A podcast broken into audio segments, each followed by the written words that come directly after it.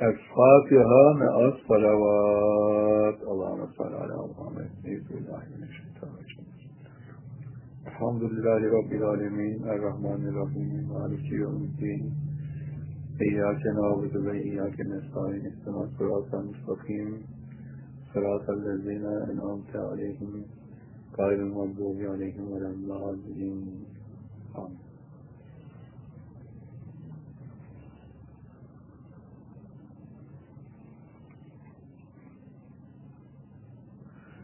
Esselamu Aleyküm ve Rahmetullah ve Berekatuhu.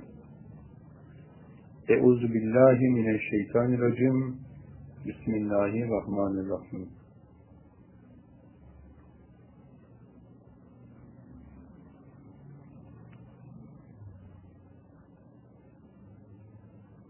Sevgili öğrenciler, izleyenler ve dinleyenler, can dostlarım, cümle dostlarım.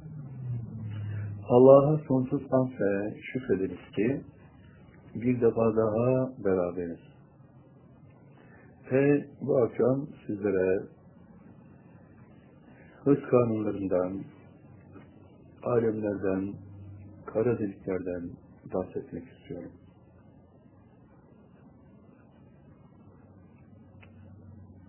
Yaratılışın kainatın yaratılması kesimini beraberce görmüştük.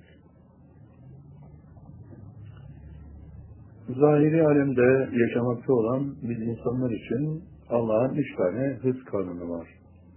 Bir, ışık hızı. Saniyede 300 bin kilometrelik bir hız. İki, ışık hızının altındaki hızlar kinetik enerji ve itiş enerjisi, enerjisi usulüne gelen hızlar. Üç, üst hız kanunu. Işık hızının ötesindeki hızlar.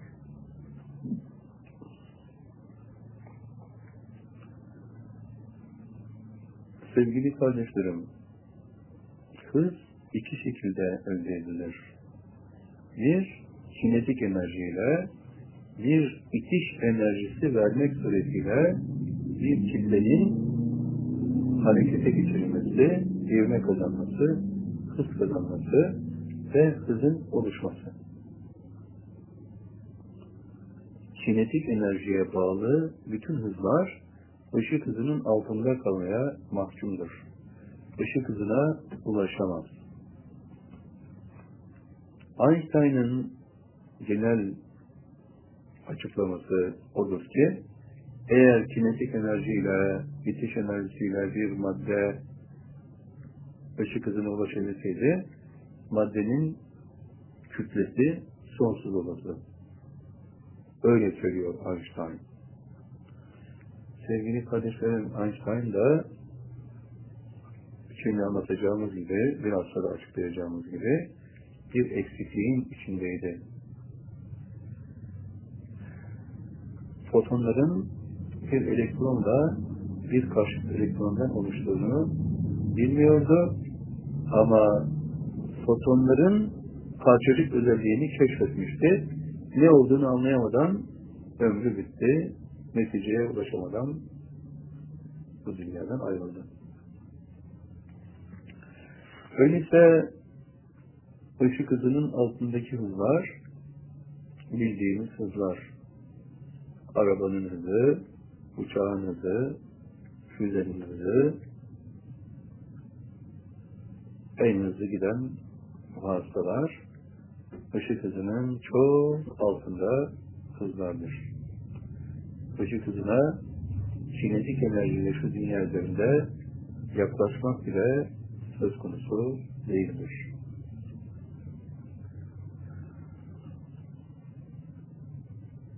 Öyleyse ışık hızı, ışık hızı dedikleri şey nedir? Foton nasıl bir yapı taşır? Sevgili öğrenciler, izleyenler ve dinleyenler. Bunu gerçek anlamda neticesine ulaştırabilmemiz için evvela elektrondan, karşıt elektrondan başlamak mecburiyetindeyiz. Biliyoruz ki protonlar elektronlardan ve karşıt elektronlardan oluşurlar.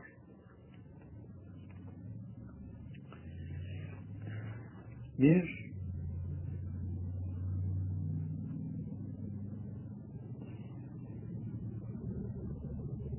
protonun bir nötronun muhtevasına baktığımız zaman protonda 3675 tane elektronla ondan bir fazla sayıda 3676 tane karşıt elektron görürüz. Nötronda ise bunlar eşittir. 3676 tane elektronla 3676 tane karşıt elektron. Bu elektronlar iki kuark oluşturur. Bir sağ spinli, bir sol spinli. Karşıt elektronlar da iki kuark oluşturur. Bir sağ spinli, bir sol, sol spinli.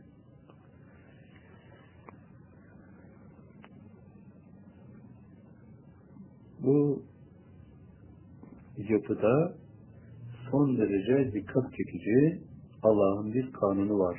Yarım ağırlıklar kanunu.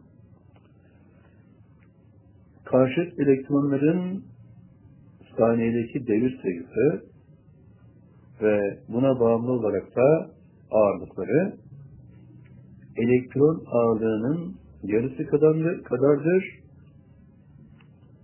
Devir sayısı da karşıt elektronların devir sayısı da elektron devir sayısının yarısı kadardır.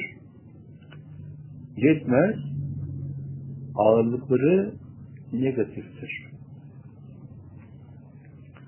Ne demek istiyoruz? Biz insanlar da elektronlardan ve karşıt elektronlardan oluşuyoruz. Eğer bizim fizik vücudumuzdaki ağırlığımız 80 kiloysa sadece elektronlardan ibaret olsaydık bileceğiz ki bu ağırlık 160 kilo olacaktı. Ama vücudumuzda elektron kadar karşıt elektronlar mevcut olduğu için ve bu karşıt elektronların ağırlığı negatif olduğu için 160 kilo elektron ağırlığı olan bir insanın bu dünyada tartılması 80 kiloluk bir ağırlık oluşturur. 160 kiloluk ağırlığın yarısını negatif ağırlık yok etmiştir. Bu sebeple buna izlenebilirlik ilkesi diyor allah Teala. İzlenebilirlik ilkesinin bir gereği olarak biz insanlar yarım ağırlıklar kanununun bir neticesi olarak elektron ağırlığımızın yarısı kadar bir ağırlıkla ölçülebiliriz. Dünyadaki bütün varlıklar için aynı şey geçerlidir. Fizik varlıklar için aynı kanun geçerlidir. Yarım ağırlıklar kanunu. Şimdi konuşmanın burasında fizik alim bizim söylediklerimize itiraz ediyor. Sevgili kardeşlerim, bunları biz söylemiyoruz ki Allah'ın bize olan öğretisini sizlere ulaştırıyoruz. Ve bu öğreti dünyaya ışık olacak olan öğretidir. Geleceğin işaretlerini taşır ve gelecek ilmindir. Hamdolsun ki o ilminde sahibiyiz. Sahibi kılındık dememiz daha doğru olur. Ama ilim, ilim ilmi taassubu içerisinde negatif ağırlıkları kabul etmiyor. Sevgili kardeşlerim, netice öyledir ya da böyledir. Kabul ederler veya etmezler. O onların bileceğini. Biz kendi ilmimize bakalım. Allah'ın öğrettiklerini sizlere aktaralım.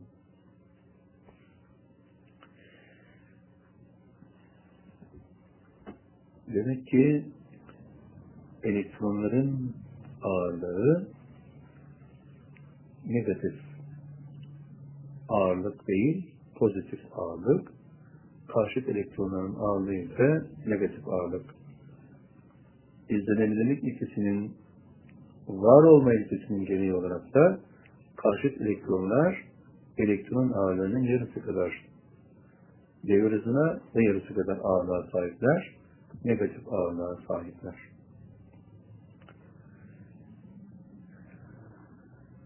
Bu sebeple 3676 tane elektronla 1800 3676 tane de karşıt elektrondan oluşan bir hidrojen atomu 1838 elektron ağırlığı kadardır.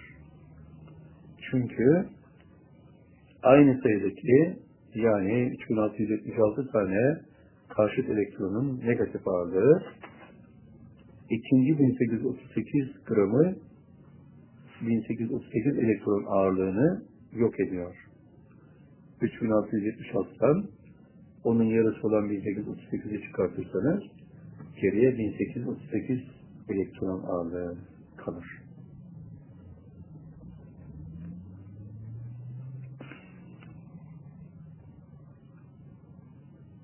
Bu bir nötronun ağırlığıdır. Öyleyse sevgili öğrenciler, izleyenler ve dinleyenler, böyle bir dizaynda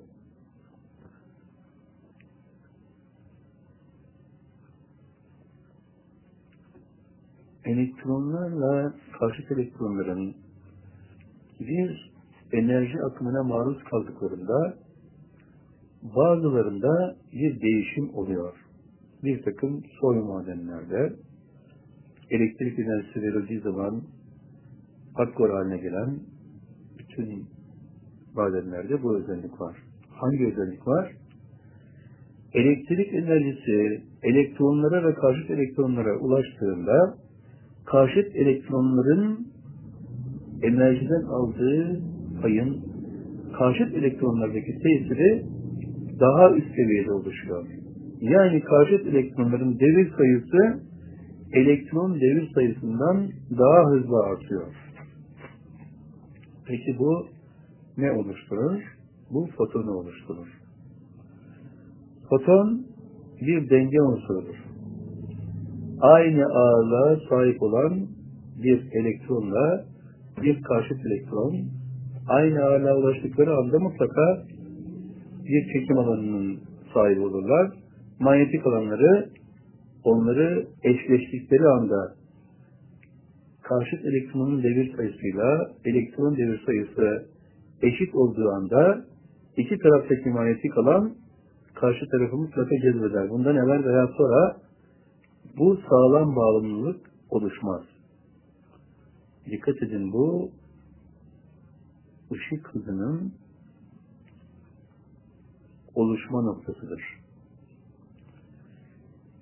Maddenin içindeki elektronlar ve karşıt elektronlar elektrik enerjisinden aldıkları etkiyle devir sayılarını arttırırlar. Ama karşıt elektronların devir sayısı elektron devir sayısının iki katı hızla artar. Yani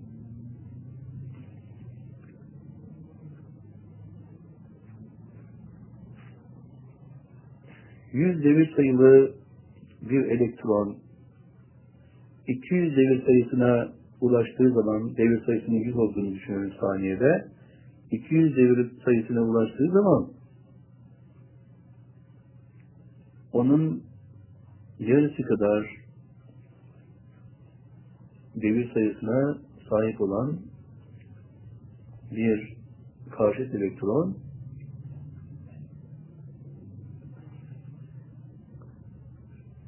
hızla artarak bir noktada eşitliğe ulaşıyorlar.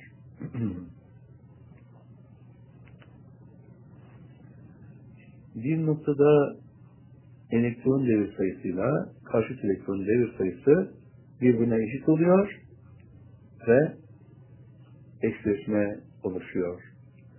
Bu noktada birbirlerine çok enteresan bir etkiyle etkileşime girerdir elektronla bir karşıt elektron. Etkileşme dominant olandan başlar, elektrondan başlar. Elektron karşıt elektronu kendisine çeker. Bu çekimde gelen parça karşıt elektron elektronu etki alanına alarak ona çarpma hızıyla onu harekete geçirir. Ve çekilen elektrondur. Ama çekildiği için o da karşıt elektrona etkileşim yapacaktır. O da onu çekecektir.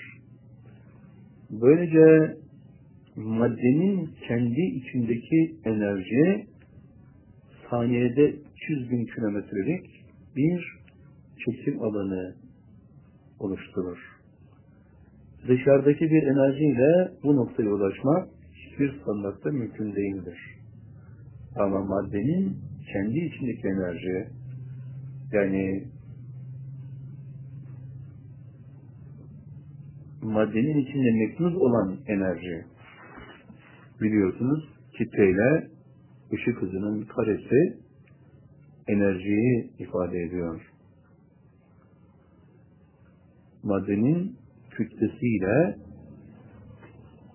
ışık hızının karesinin çarpılması. Öyleyse madde kendi içinde muhteşem bir enerjiyi taşır.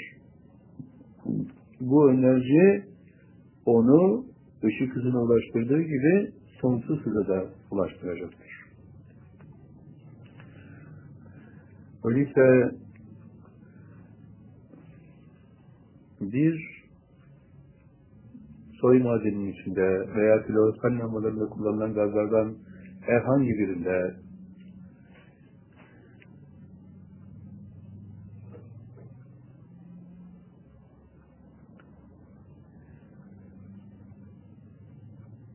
elektronla karşıt elektronun hızına beraberce bakalım. Bir yerde elektronla karşıt elektronun devir sayısı eşleşecektir. Karşıt elektronlar daha hızlı bir döngüye sahip oldukları için bu aleme ait olan elektrik enerjisinin karşıt elektronlara verebildiği devir sayısı arttırıcı güç elektronlara verebildiğinden bir kat fazla. allah Teala bu sebeple elektronu ve karşıt elektronu dengeye getiriyor. Devir sayılarının eşleştiği noktada ışık duvarı üzerinde bir kanadı zahiri alemde bir kenarı zahiri alemin berzah aleminde olan bir uçak düşünün. Her istikamet ışık duvarıdır. Işık duvarı üzerinde iki kanadı eşit ağırlığa sahip olan bir uçak uçuyor. Bir kanadı elektron, öbür kanadı karşıt elektron. Bu alemde oluşan, bu alemin enerjisiyle oluşan böyle bir sistem sadece bu alemde izlenebilir. Ve foton oluşur hareket halindeki iki parçacık hangi açıdan birbirlerine buluşmuşlarsa, vasıl olmuşlarsa o açının açısı ve açının iki taraf üzerindeki tesirini oluşturan açısal momentumu hem istikamet verir fotona hem de saniyede 300 bin kilometrelik bir hız verir. Birbirini devamlı birbiriyle hareket halinde olan bir sistem, bir elektronla bir karşıt elektron, sonsuz sayıda elektronla sonsuz sayıda karşıt elektron bir hareket unsuru oluşturur. Bu hız, bunun hızı saniyede 300 bin kilometredir. Başkanın altındaki hızlar için bir şey söylemeye gerek yok hepiniz. Bunu çok iyi biliyorsunuz. ışık hızına gelince bu sadece maddenin kendi içindeki meknuz olan, var olan ve o enerjinin kullanılmasıyla ulaşılabilen bir hızdır. İtiş enerjisiyle, kinetik enerjisi, enerjiyle ışık hızına ulaşmak mümkün değildir. Öyleyse buradaki dengeyi görüyoruz. Fotonların hızı saniyede 300 bin kilometre. Bir gama fotonu bir kurşun duvara veya bir aynaya çarptığı zaman bir olay vücuda geliyor. Zamanımızın ilmi olayın mahiyetinin ne olduğunu bilmediği için ve idrak de edemediği, edemedikleri için çift foton olayı diyorlar buna. Yani bir foton ikiye ayrılıyor, iki foton oluyor diye değerlendiriyorlar. Bir gama fotonu bir kurşun duvara vurduğu zaman ne oluyor? Biri izlenmekte devam eden ama öteki belki saniyenin binde biri kadar bir zaman parçası görünen ve arkasından yok olan bir muhteva taşıyor. Böyle bir muhteva taşırsa ne olur? İlginç bir gözlem. Birisi herhangi bir istikamette harekete geçmişse gözlenebilen kesim, diğeri onun tam tersi istikamette 180 derecelik bir açıyla yani onun istikametinin karşı tarafa doğru devamında yol alıyor ve hemen görünmez oluyor. Birisi gözlenebiliyor, ikincisi gözlenemiyor. Şimdi bir defa evvela buradan iki tane fotondan bahsetmek mümkün değildir. Bu açıdan değildir. Çünkü parçacıklardan birisi gözleniyor, öteki gözlenemiyor. Gözlenebilen kesimin bir elektron ağırlığı ve devir sayısı taşındığını, taşıdığını görüyoruz.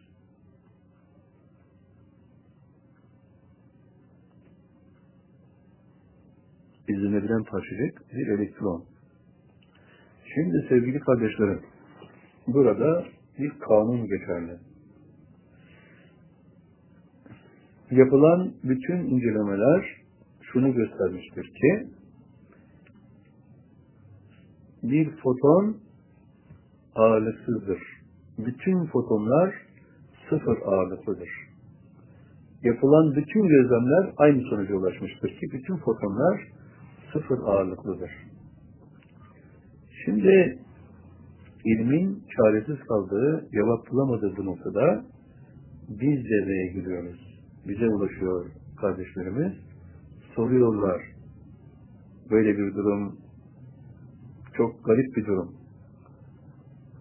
Yani bir foton ağırlıksız ama foton ikiye ayrıldığı zaman çift foton olayı vücuda geldiği zaman birisinin parçacık özelliğini taşıdığını görüyoruz. Ağırlığı var. Sıfır ağırlıklı bir fotondan ağırlığı olan bir elektron çıkıyor ortaya. Bize ulaştıkları zaman onun elektron olduğu konusunda da bir fikirleri yoktu. Şimdi kesinleşmiş durumda. O parçacığın elektron olduğu kesinleşmiş durumda. Şimdi sevgili kardeşlerim, eğer bir foton sıfır ağırlıktaysa, ikiye parçalanmışsa ve parçacıklardan bir tanesi elektronsa, o parçacık bir fotonken sıfır ağırlıkta olduğuna göre o gözden kaybolan nesnenin de o parçacığın eşidi kadar negatif ağırlık taşıması gerekmez mi? Kim bunun aksini iddia edebilir? İşte bizim adam, ilim adamlarımız bunun aksini iddia ediyorlar.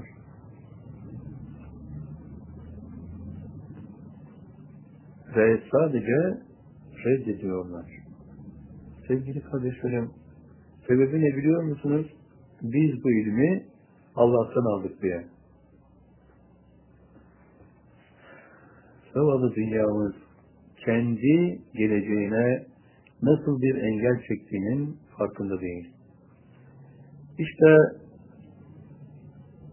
sonuca ulaşıyoruz. Bir foton, bir gama fotonu ayrıştığı zaman bir kurşun duvara vurduğunda veya bir aynaya vurulduğunda bir elektron çıkıyor, izlenebiliyor. Bir de karşıt elektron çıkıyor, izlenemiyor.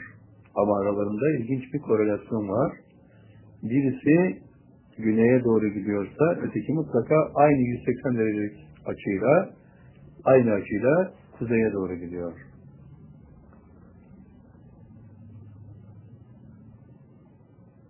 Öyleyse bir foton bir elektronla bir karşıt elektrondan oluşur. Saniyede 300 bin kilometre hıza ulaşan hareketsiz bir noktadan başlıyor hız. Bir elektrik lambası bir noktada duruyor. Bir floresan lamba veya normal ışık veren bir elektrik lambası bulunduğu noktada duruyor. Ama maddenin kendi içinde müknüz olan enerjisi onu saniyede 300 bin kilometre birleştikleri andan itibaren değişmeyen bir hıza ulaştırıyor.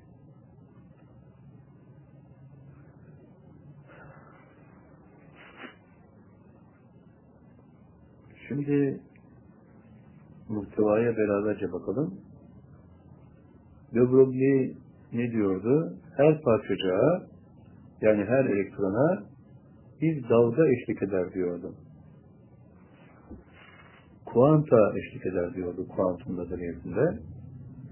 De Broglie onun o dalga diye vibrasyonu tespit ettiği için dalga adını verdiği o parçacığa eşlik eden ikinci parçanın bir karşıt elektron olduğunu elbette bilmiyordu.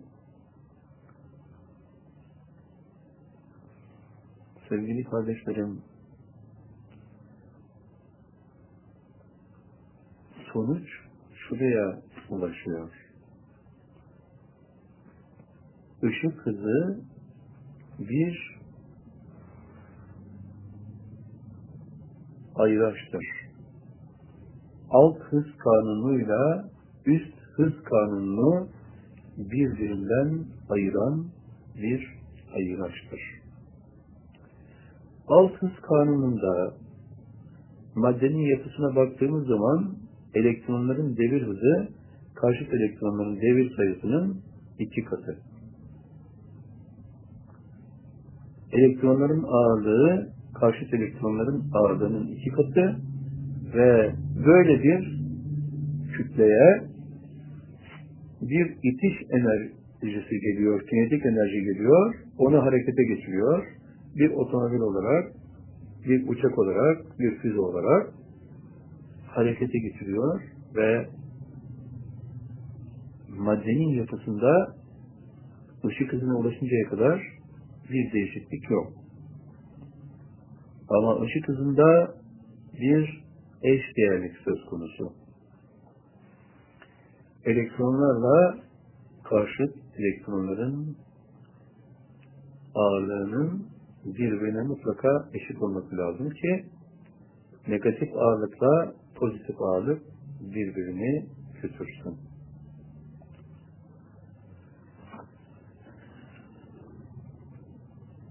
Ve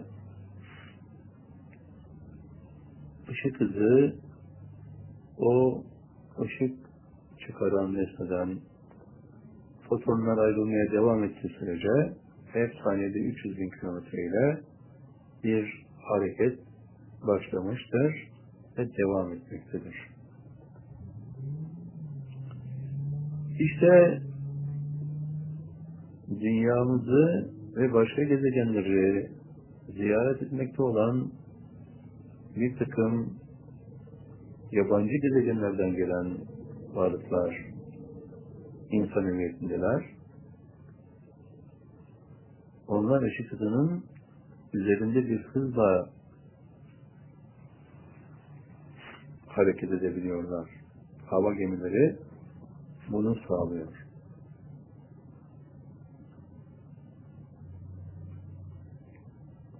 Aslında Allah'ın koyduğu kanunlara baktığımız zaman sonucu görmemek mümkün değil. Eğer ışık hızının altında elektron ağırlığı karşı elektron ağırlığından fazla ise ağırlığı ve demir ışık hızında bunlar eşit oluyorsa ışık hızının ötesinde bir başka sonucun var olması lazım. Elektron ağırlığının karşı elektron ağırlığından aşağı düşmesi lazım.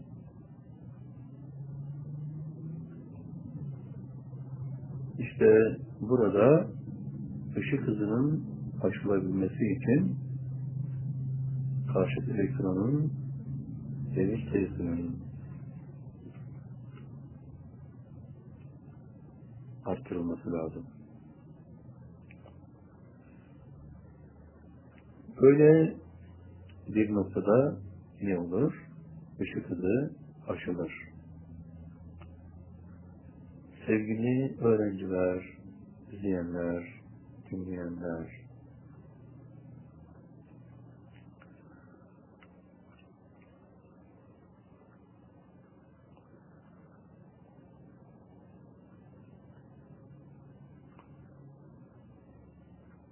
üst hız kanunu bunu içerir. Işık hızının üstündeki hız. Bunu gerçekleştirebilmek için mutlaka karşıt elektronların devir sayısının elektron devir sayısını aşması gerek. O zaman maddenin içindeki enerji ışık hızının ötesinde bir hızı oluşturur.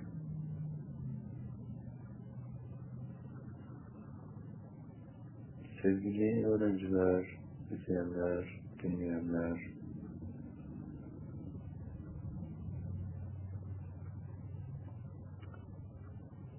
böyle bir yapı değişikliği maddeyi o alemin maddesi olmaktan çıkarır. Ve ağırlığı sıfırın altında bir yeni farklı bir madde oluşur.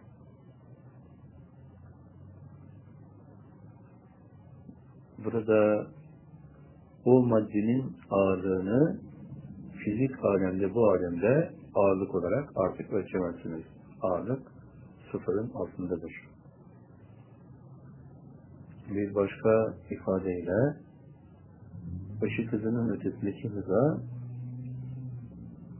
antimaddeyle ulaşmak mümkün.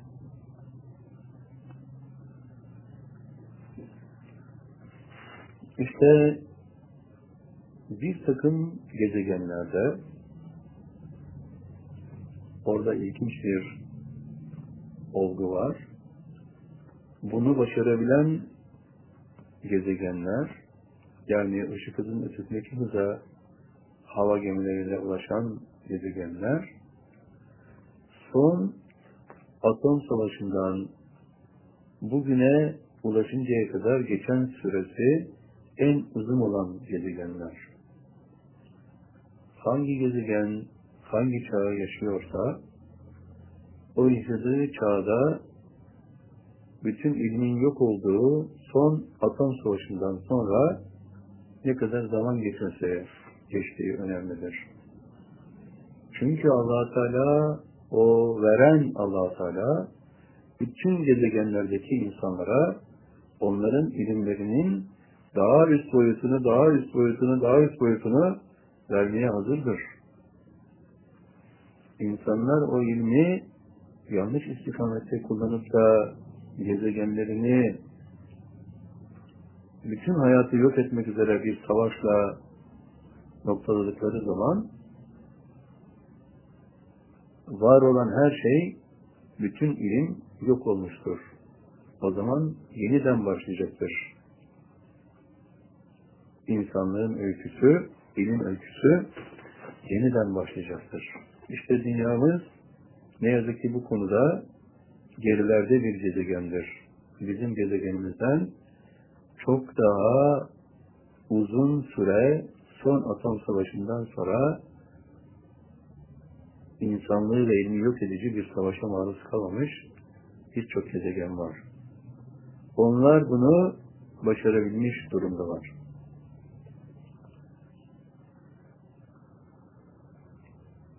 Öyleyse böyle bir dizayna baktığımız zaman üst hız kanununun antimaddeyle oluşabileceğini görüyoruz.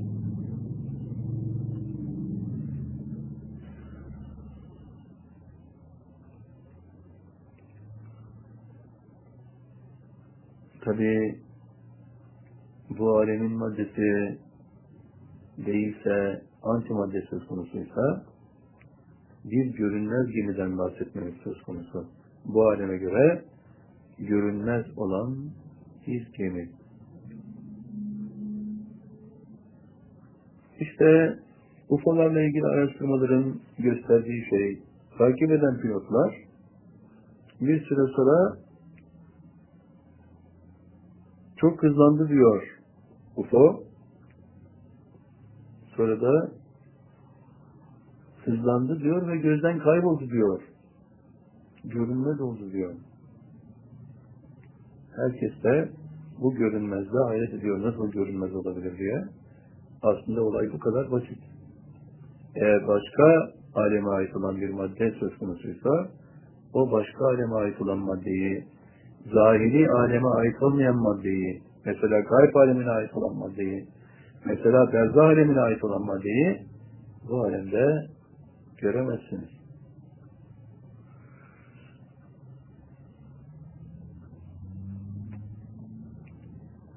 Böylece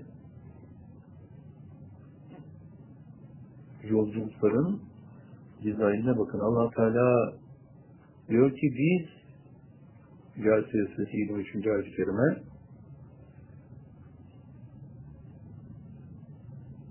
bütün göklerde ve bütün azlarda yarattığımız her şeyi sizin emrinize musahhar kıldık diyor. İyi ama uzak gezegenleri biz gidemedikten sonra nasıl emrimize musahhar kılmış ki allah Teala? Çok basit sevgili kardeşlerim. Hepiniz biliyorsunuz. Hepiniz bütün gezegenlere gidiyorsunuz. Gitmeyi istediğiniz zaman nefsiniz bu alemin varlığı olmadığı cihetle bu alemde sonsuz hızla hareket haline geçiyor. Nefsiniz berzah aleminin varlığıdır. Ve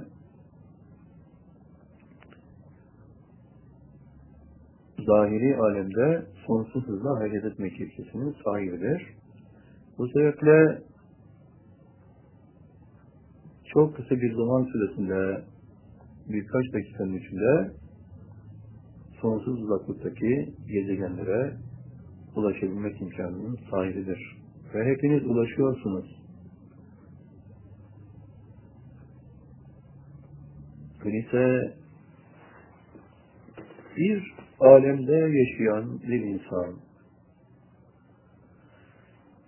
bu özelliği kazandıktan sonra yani nefsiyle fiziğin ötesini yaşamaya başladıktan sonra başka alemlerde bulunabilir mi? Nefsinizin pozisyonu buna çok müsait.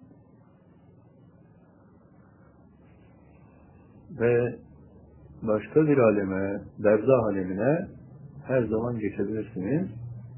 Başka bir aleme, gayb alemine geçebilirsiniz. Ama allah Teala bu konuda önce berzah alemini tanımanızı ister. Ve sevgili kardeşlerim bir kara geçerek ulaşabilirsiniz. Başka bir kara delikten de bu aleme dönebilirsiniz. Öyleyse allah Teala yıldızlara kasem ederim diyor ve yıldızların bıraktığı yere kasem ederim diyor.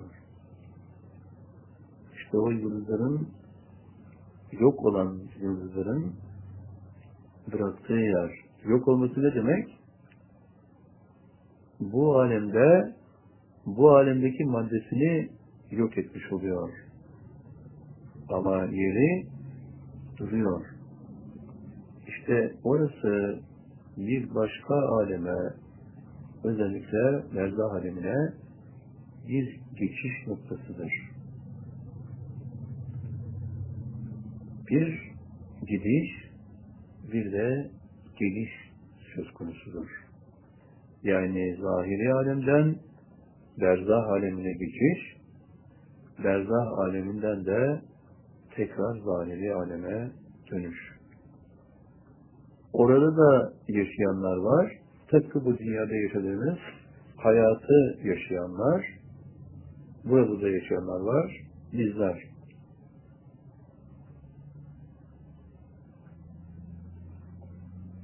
Bu dünyada yaşamak bir mazhariyettir.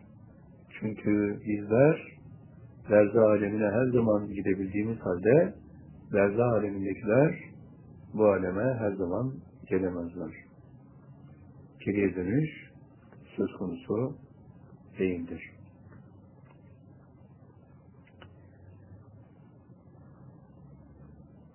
Sevgili öğrenciler, izleyenler, dinleyenler, öyleyse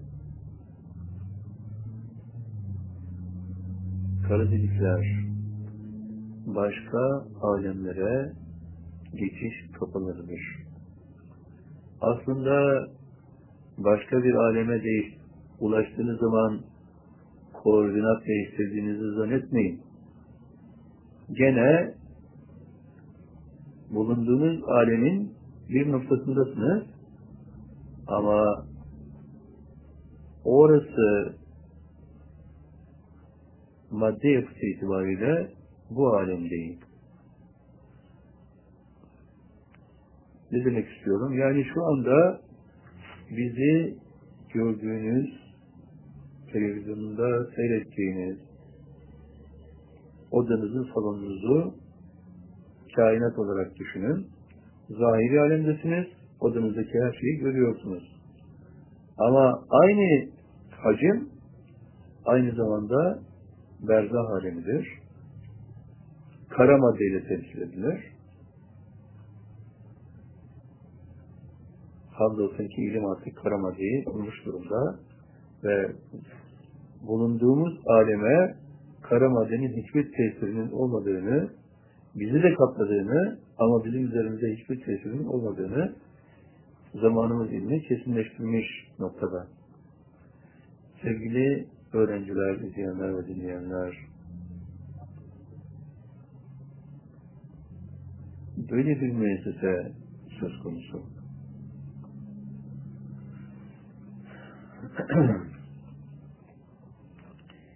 Aynı alem, yani zahiri alem, bütün alemleri içerir. Öyleyse bir kara geçip de öbür aleme ulaştığınız zaman gene bu alemde bir yerlerdesiniz. Ama bu alemde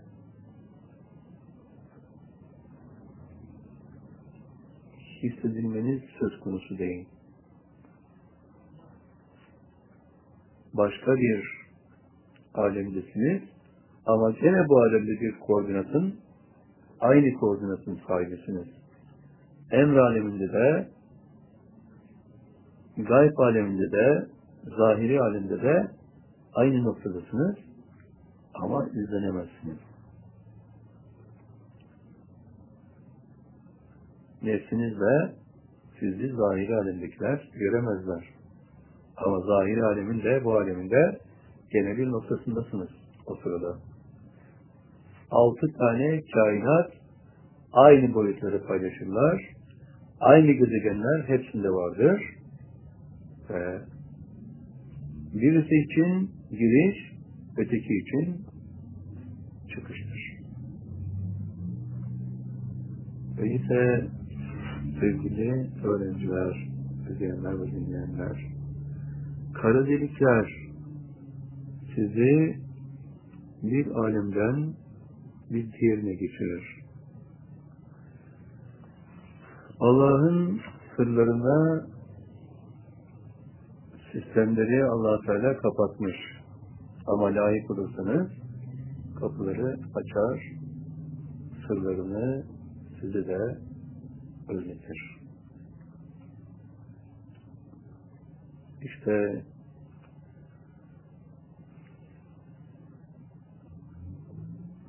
böyle bir dizaynda allah Teala'nın vücuda getirdiği statü alem farklılığıdır ama aslında koordinat değişikliği o alemde başka bir koordinattasınız, bu alemde başka bir koordinattasınız. Hayır. Aynı koordinattasınız. Altı alemde de aynı koordinattasınız. Ama hangi sisteme göre ayarlı bir vücudu taşıyorsanız orasını hissedebilirsiniz. İşte allah Teala burada bir farklılık vücuda getirmiş. Nefsinizin zahiri alemi görmesini de sağlamış. Öyleyse ya berzah aleminde olursunuz, eğer kara delikten geçer de berzah alemine ulaşmışsanız, berzah alemini görürsünüz sadece. Her şey sizin için fizik olur.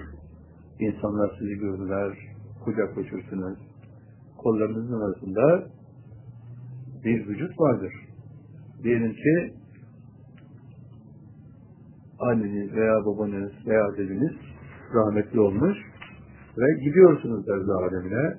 Karadelikten geçtiniz, berzah alemindesiniz. Bu dünyada yine bir koordinattasınız ama o alemi görebilirsiniz.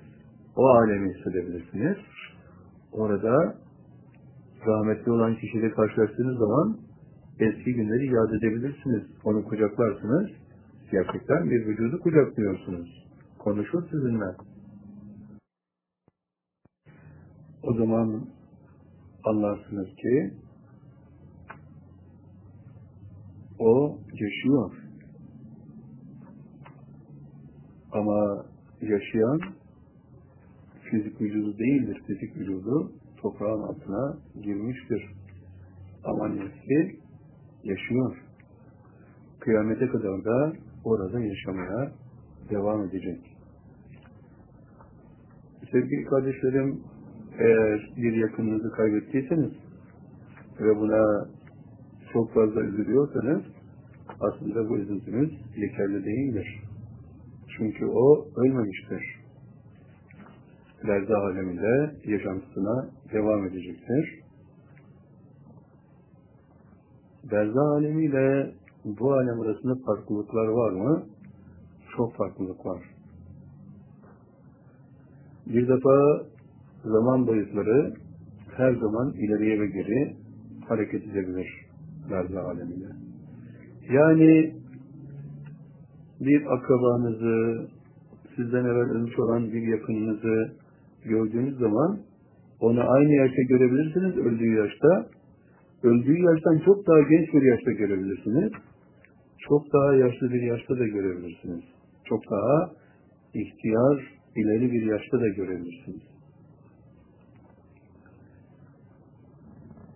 Kendiniz için de bu gerekli, geçerlidir. Orada, berzah aleminde, nefsinizde, siz oradayken bir bakarsınız ki ilkokulda imtihana giriyorsunuz. Bir bakarsınız ki çok fazla yaşlanmışsınız. Kendinizi her türlü değişik nefsinizde görebilirsiniz. Nefsiniz her türlü bünyede girebilir, değişebilir. Verzah aleminde ölüm söz konusu değildir. En yüksek uçurumlardan aşağıya atlasınız, hiçbir şey olmadığınızı göreceksiniz. Nehirlerin, denizlerin derinliklerine dalsanız, size hiçbir negatif tesirinin olmadığını göreceksiniz, yaşamaya devam ettiğinizi göreceksiniz. Birisi orada verzah aleminde size elindeki makinalı tüfekle ateş etse, yüz yerinizden sizi vursa, gene ölmezsiniz. Ölmeniz mümkün değildir. Öyleyse verzah hayatı bir devamlılıktır. Kıyamete kadar devam edecek bir hayat. Onun için hayatınızda eski arkadaşlarınız, sizden yaşlı olan insanlar ölmüşlerse sakın onları gerçek anlamda ölmüş bir daha ulaşamayacağınız insanlar saymayın. Onlar yaşıyorlar. Oraya ulaştığınız zaman berzah alemine onlarla her zaman karşılaşabilirsiniz. Yakınları ölen ve bundan çok üzüntü duyanlara sesleniyorum. Üzülmeyin, onlar ölmediler. Onlar yaşıyorlar. Hacet namazı kılıp Allah Teala'dan talepte bulunun. Önce yedi müminli Yasin okuyun. Sonra da hacet namazı kılın. Allah Teala'dan talepte bulunun. Onlarla beraber olmak istediğini söyleyin. Göreceksiniz ki bir gece nasıl olduğunu anlamadan orada olacaksınız. Onlarla konuşacaksınız, dertleşeceksiniz. Onları kucaklayacaksınız. Bakacaksınız ki hiç şek ve şüphe olmaksızın yaşamakta devam ediyorlar. Sevgili kardeşlerim, hayat orada da devam ediyor. Bu dünyada devam ettiği gibi. Farklılıkları söylediğimiz gibi orada ölüm yok. Farklılıkları söylediğimiz gibi orada zamanın bütün boyutlarına gidip gelmek mümkün. Yani bebekken de görebilirsiniz kişiyi. Öldüğü yaştan çok daha yaşlıyken de, çok daha gençken de, öldüğü yaşta da görebilirsiniz. Ama bu dünyada yaşadığı her şeyi hatırlar ve ona bir şeyler sorduğunuz zaman doğru ve sahih cevaplar alırsınız. Sevgili kardeşlerim, bu alemden derza alemine geçmek için bir kare delikten geçecekseniz o kare delik mutlaka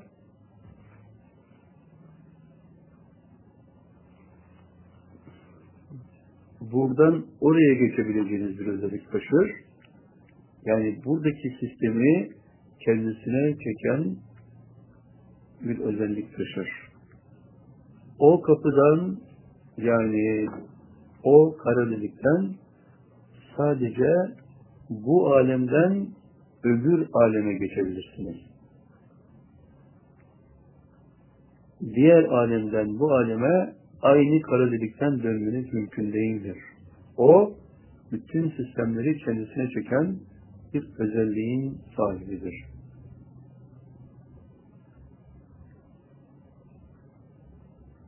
Peki, Berzah alemine gittiniz ve bu aleme döneceksiniz. Evvela telaşlanmanız için gerek yok. Çünkü her halükarda bu alemde uyandığınız an otomatik olarak o kara delikten geçerek bu tarafa geleceksiniz. Ama bu seferki kara delik farklı. Orada yok olan bir yıldızın kara deliğinden bu tarafa geçebilirsiniz. Orada yok olan bir yıldız da o alemden bu aleme bir geçişin işaretini taşır. Öyleyse kaya dediklerinden birincisi o aleme çeker, ikincisi bu aleme, zahiri aleme çeker. Ve yolculuğunuzda sonsuz hızla hareket edersiniz. Bir anda orada olursunuz, bir anda burada olursunuz. Öyleyse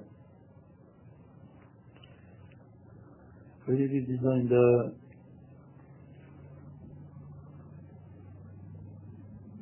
kare dediklerinin aslında çok kıymetli geçiş kapıları olduğunu göreceksiniz.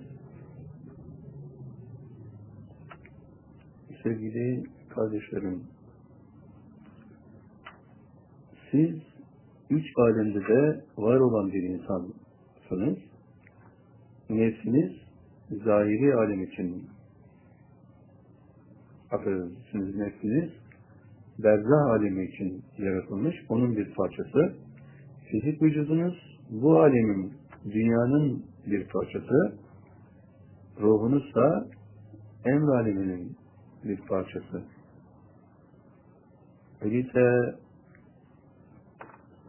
allah Teala kalp gözünüzü açıp da size ihlas makamında daha evvel geçirdiğiniz bir yolculuğu göstermişler. Bütün katlarda kimlerle beraber olduğunuzu, nasıl katları yükseldiğinizi, hangi katta neler yaptığınızı göstermişler. Dediniz ki o katlarda sizinle beraber olan bütün insanlar ruh olarak oradadırlar. Emr alemi ruhların alemidir.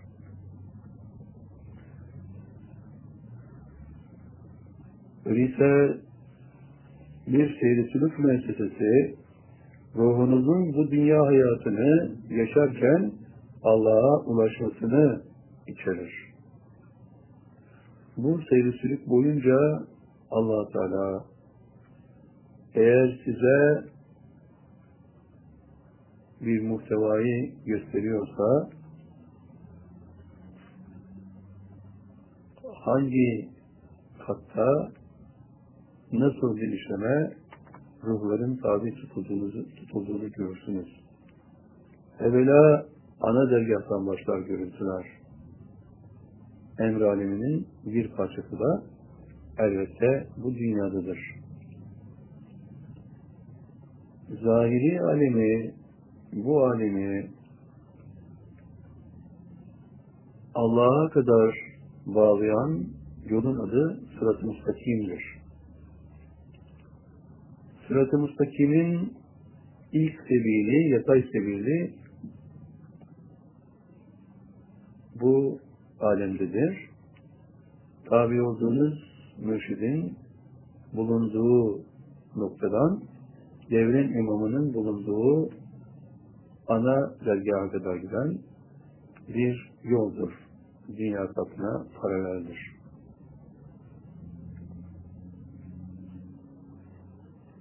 Ana deryata sırları gösterdiği zaman allah Teala insan ruhlarını göreceksiniz onarlık sıralar. Bir altın paralar kümesi göreceksiniz.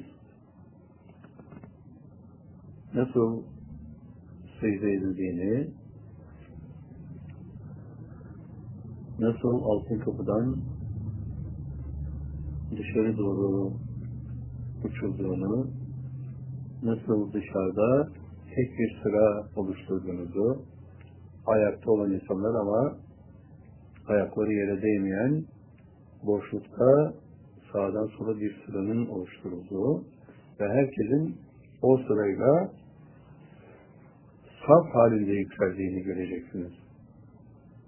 Birinci katta açıkta seyredeceksiniz. Herhangi bir ensemin içinde değil açıktaki seccadelerde.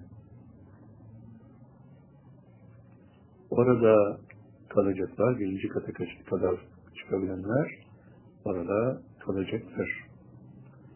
Sonra Berzah Emr aleminin ikinci gök katına çıkacaksınız. Orada suvarılma havuzlarında suvarılacaksınız.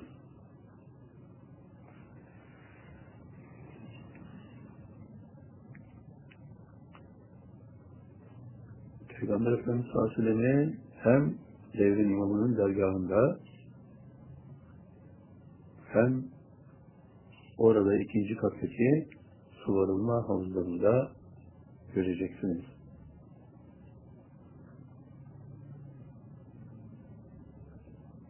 Havuz dediğin zaman yüzme havuzu gibi bir havuz düşünmeyin. Bu havuzlar yerden yükselen 2 metre 20 2 metre 30 santim yükseğe kadar yükselen etrafı şeffaf cam gibi bir maddeden yapılmış olan en normal standartlarda bir insanın rahatça girip ayakta olmasına rağmen başının üzerinde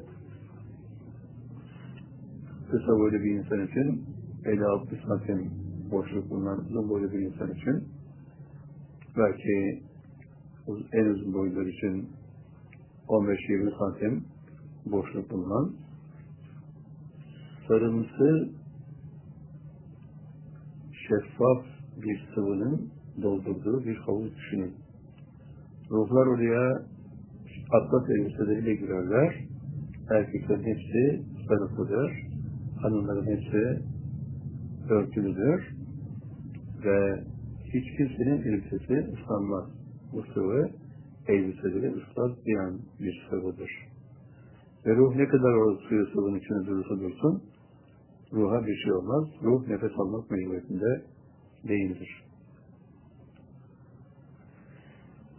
İkinci kattaki suvarılma işlemleri bir dizayn içinde gerçekleşir. Evvela arka taraftaki duvar boyunca secde edilir. Sonra uçarak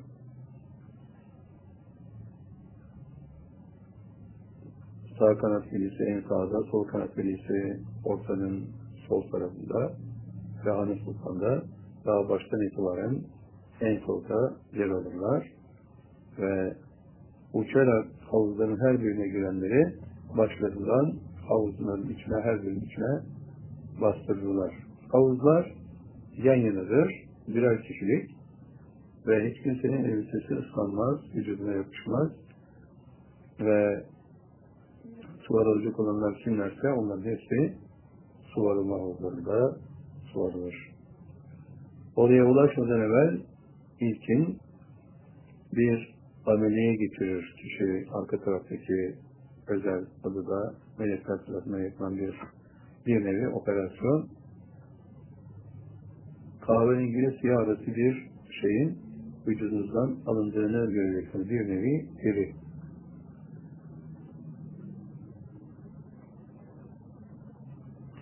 Ve sonra o söylediğim suvarılma işlemlerine tabi olacaksınız. Üçüncü katta iki katlı bir mescidin iki katında da secde yapılır. Bir kısmı üstte, bir kısmı altta. Secdeden sonra, namaz, orada kılınan namazdan sonra çıkılır.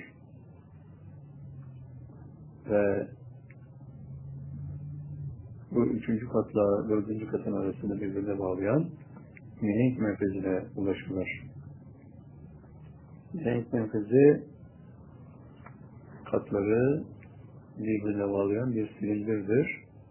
Bu silindir üçüncü kattan dördüncü kata kadar uzan, uzanmıştır. Dünyamıza göre madeni bir yapısı vardır. Bir buçuk metre alan genişliğinde olan bu silindirin içindeki insan ruhları silindire girer girmez sonsuz hızla yükselirler dördüncü kata doğru. Bir evvelki bir sonrakinin başının üstünde yol alır ama başlar ve ayaklar birbirine hiçbir zaman değmezler. Mesafe aynen korunur. Ve dördüncü katta Beyt-i Haram'ın aslı Beyt-i Makdes'in aslı söz konusudur. Orada secde edilir. Kapıdan uçularak girilir secdeden sonra kubeden uçarak yükselir. Beşinci kat Beytül Haram'ın aslıdır. Orada da secde edilir. Hep secdelerde ön satlardakiler daha yukarıki katlara yükselirler. Arkadakiler orada kalırlar. Beytül Haram'ın aslında da secde edilir. Kubbeden altıncı kata yükselinir Altıncı katta suvarılma havuzları söz konusudur. Affedersiniz, altıncı katta sıkkatullah olmak, Allah'ın nuruyla boyanmak söz konusudur.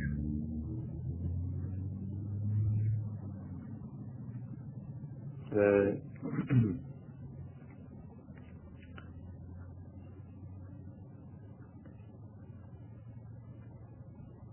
buz kalıbına benzeyen yaklaşık bir buçuk metre genişliğinde bir nur, ışık veren, nur saçan bir buz kalıbı düşünün. Hani buz kalıpları var bir, direkt kalıp, kalıp haline getirilmiş buzlar. İşte öyle. Beyaz, çok açık yeşil renkte bir ışık saçıyor. Bu ışık oradaki ruhların ellerini ve yüzlerini açıkta kalan derilerini mutlaka çatlatıyor. Ve çatlayan derilerin tedavisi için başların üzerine bir özel sistemler geçiriliyor ve derilerin çatlaması izale ediliyor. Böylece Allah'ın boyasıyla boyanmak adımının gerçekleşiyor. Herkes ayakta bir tek sıra oluşturuyor.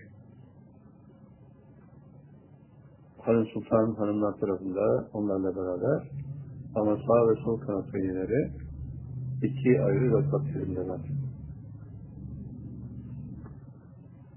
Bu boyanma, Allah'ın boyasıyla boyanma işleminde bir gün oradakilerden birisinin derisi çatlamıyor. Bu fethe ehil olan kişidir. Zamanı gelmiştir. Onun elbiseleri değiştirilir ve ona bir kılıç hediye edilir. Kılıcı yukarıya doğru kaldırarak eğri besmeleyle kubeden yukarı uçar. Ve yedinci kata ulaşır. Altıncı katın belki en büyük özelliği kapısıdır. Sıkkatullah bulunan Sıkkatullah bulunan yerin kapısı herhangi bir kapı gibi kapı kanadı olan bir yer değildir. Kapıda kanat yoktur. Ama kapı son giren kişinin silüetinin şeklini alır. Dış cepherinde hangi noktalardan geçiyorsa kişinin silüeti öyledir dış cepher kapıyı oluşturur. Yani uzun boylu birisi o kapıdan geçmişse kapı büyüyüp onun şeklini almıştır. Ondan sonra geçecek olan kısa boyluysa kapı küçülecek, onun şeklini alacaktır. Kapı devamlı bir büyüme ve küçülme içerisinde görev yapacaktır.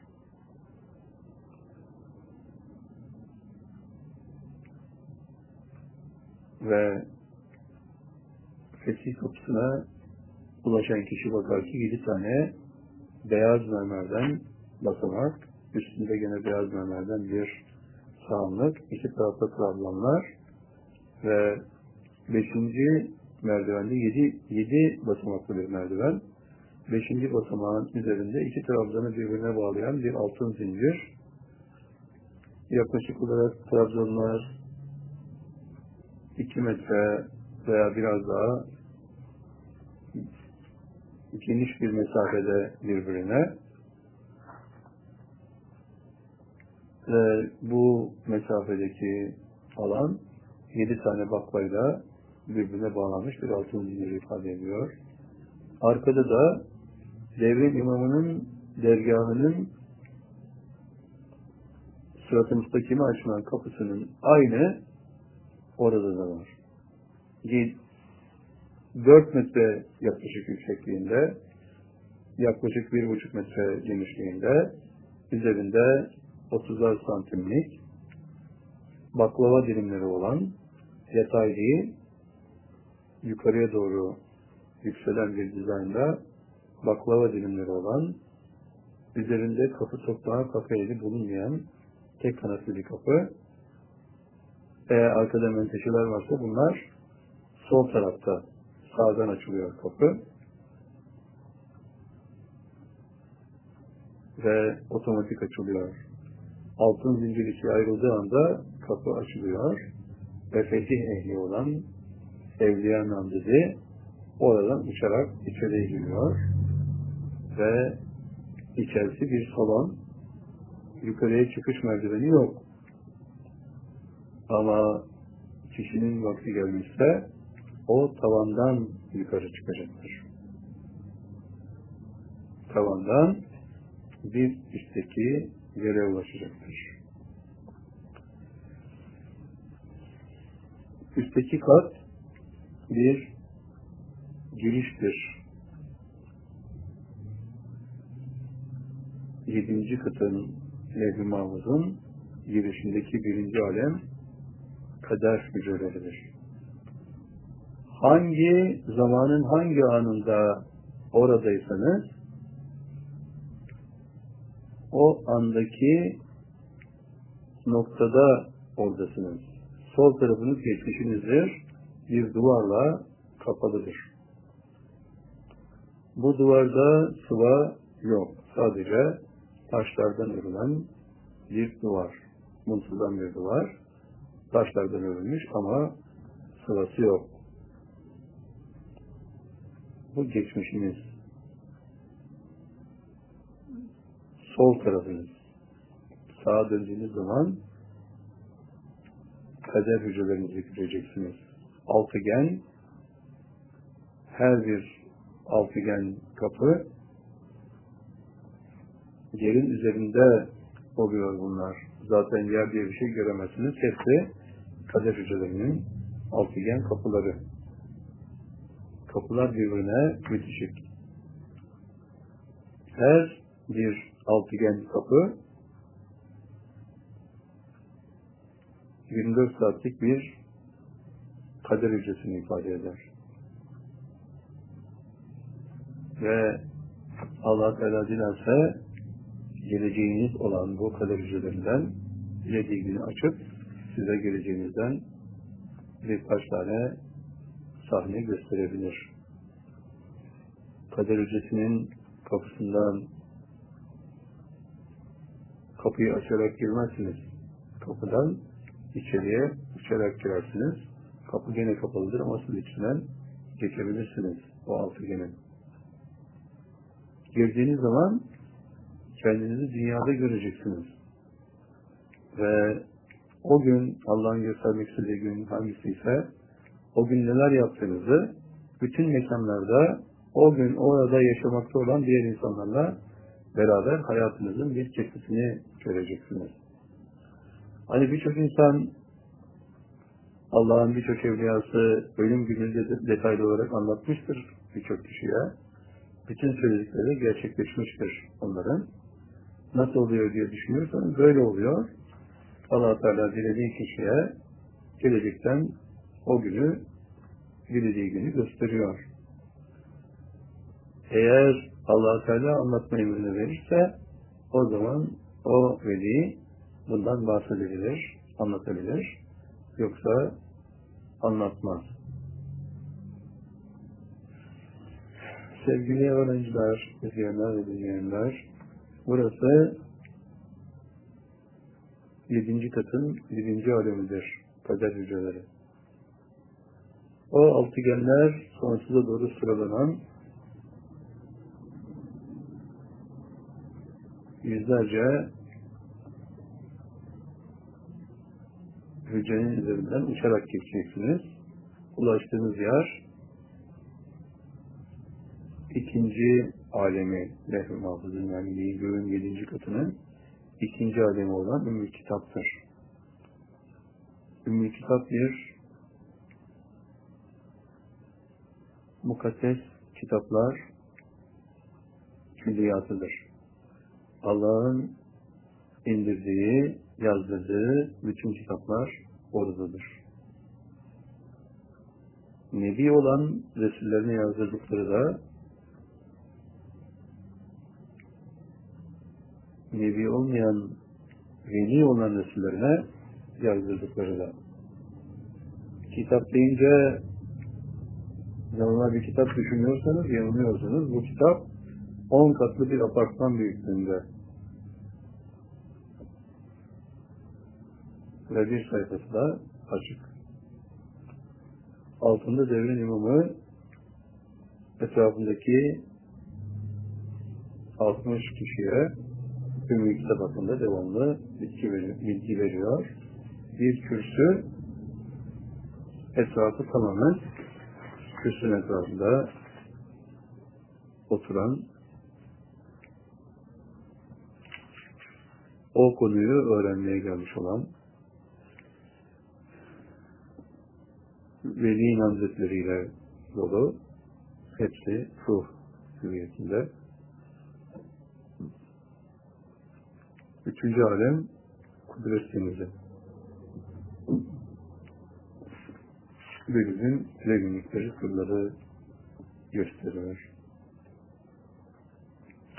Orada ne kadar derine girerseniz girin, tabiatıyla boğulmadığınızı yaşamaya devam ettiğinizi göreceksiniz.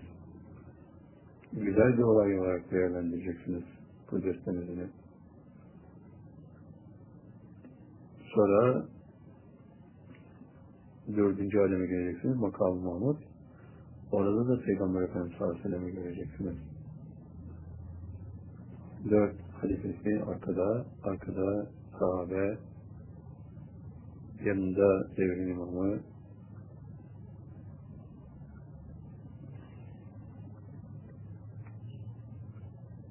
hepsinin ayakta olduğunu göreceksiniz.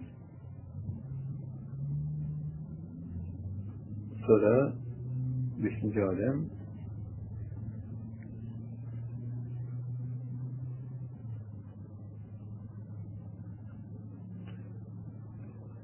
Divan-ı Salihin Gene Peygamber Efendimiz göreceksiniz.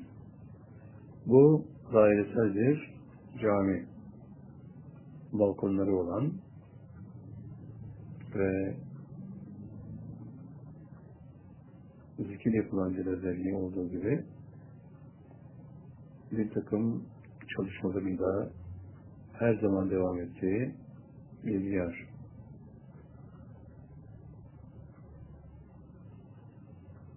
Ve yedinci alem zikir hücreleri. İki, iki buçuk metre yüksekliğinde deniz analarına benzeyen şeffaf küreler, çok sayıda küre, soldan sağa muntazam bir şekilde yerleştirilmiş. Aynı istikamette hepsi. Önden arkaya da aynı istikamette birçok küre.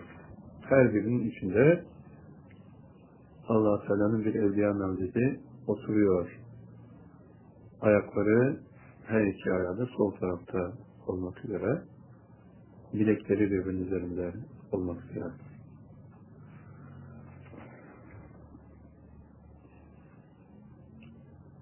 ve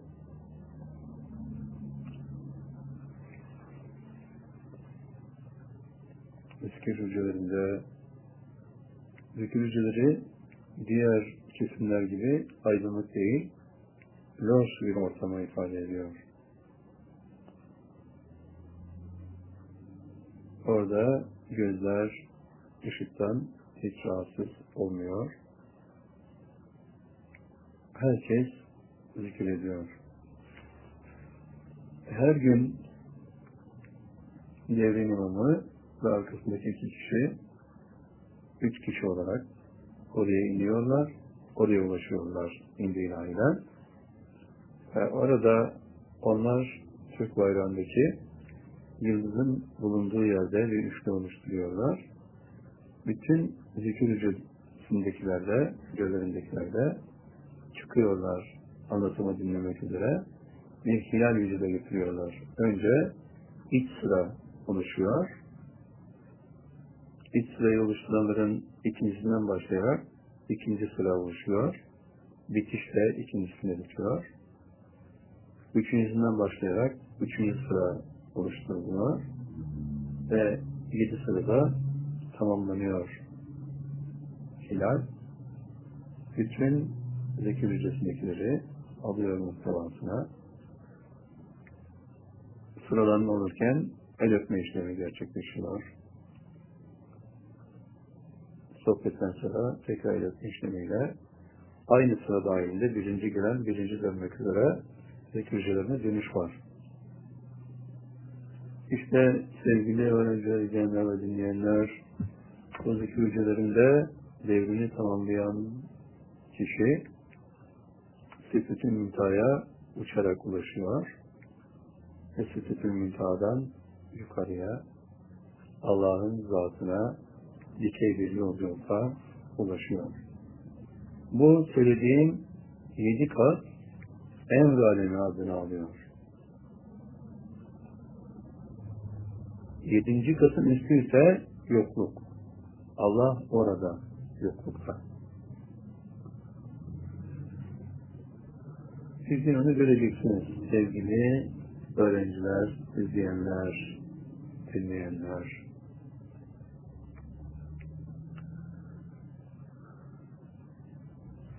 Allah Teala cinler alemini yaratmış. Adına gayb alemi diyoruz. Her alem gayb ama cinlerin alemine gayb alemi deniyor. Cinler insanlara çok benzeyen mahluklar ama ayakları ters. Ve eğer bir insanı, bir insan ruhunu ve bir cini aynı yerde görürseniz ki devrin imamının dergahında bunu göreceksiniz. O zaman insanları kendi renginizde gördüğünüz halde cinleri yeşil olarak göreceksiniz.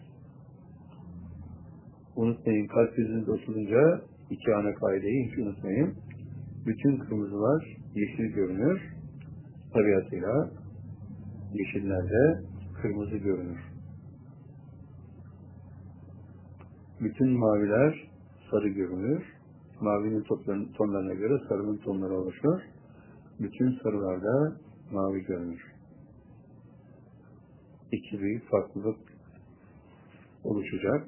Kalp gözünüz açıldığı zaman söylediğim gibi cinlerle insanları aynı yerde gördüğünüz zaman cinlerin yeşil renkte göründüklerini ama insanların sizin renginizde olduklarını göreceksiniz.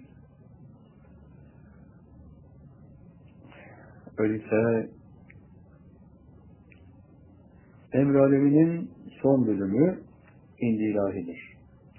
allah Teala'nın huzurunda huzur namazı kılınır. Sevgili kardeşlerim, huzur namazının imamı daima hayatta olanlardan biridir. Bu dünyada yaşayıp ömrü tamamlandıktan sonra insanlar huzur namazında yer alırlarsa imam olarak allah Teala böyle bir müsaadeyi vermiyor.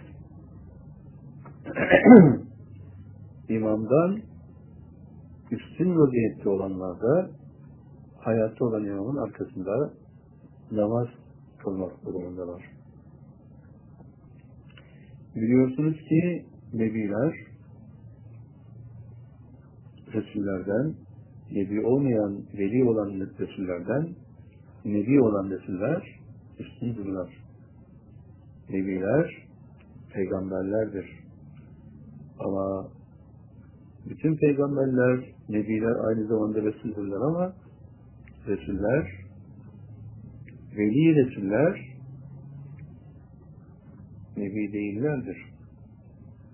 Ama peygamberlerin bulunmadığı fetret devirlerinde bugün de dünyamız bir fetret devrini yaşıyor.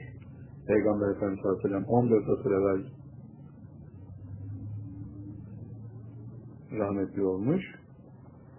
14 asırdır dünyada nebi yok. Kıyamete kadar da olması mümkün değil. Peygamber Efendimiz Aleyhisselam nebiyle mühürü. İşte bu sebeple huzur namazının imamlığı görevi mutlaka her kavimde mevcut olan Resullerden bir tanesi Allah Teala tarafından seçilerek ona tevdi edilir. İşte böyle bir görevi üstlenen kişi aslında kendisi nebi değildir. Bir veli Resul'dür. Allah'ın evliyasından bir Resul'dür.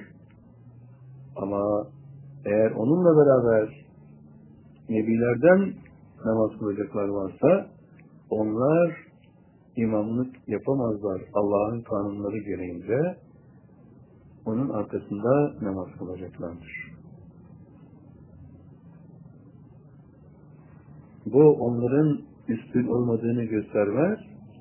Sadece huzur namazının imamının mutlaka hayatta olması lazım geldiği kanununun Allah'ın bu kanununun bir gereğidir. Huzur namazının başında imam vardır, arkasında iki kişi vardır, nebilerden. Arkasında bir kişi vardır. Arkasında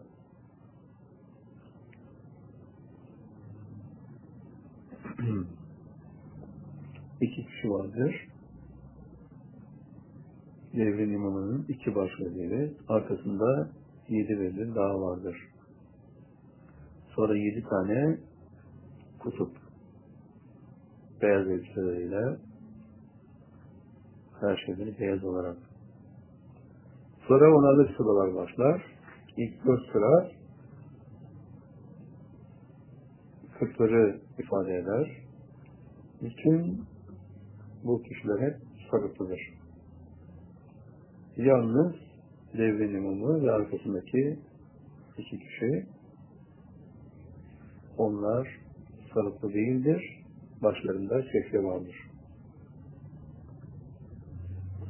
Sevgili öğrenciler, izleyenler ve dinleyenler ve en alemi burada tamamlanır. Kırklardan sonra kırkların elbiseleri başlarında hepsinin beyaz sarıklar cübbeleri siyah ve sırma altın sırma kordon var çapraz olarak ön taraflarında. Yakalarında da gri, koyu gri kürk var. Kırkların. Yetmişler ise bal rengi cübbelerin sahipleri.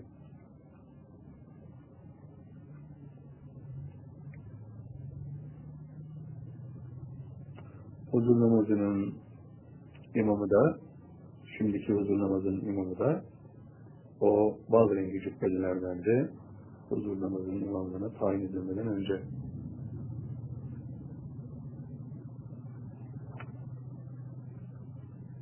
sonra çeşitli gruplar geliyor ardından. Sevgili öğrenciler, izleyenler, dinleyenler,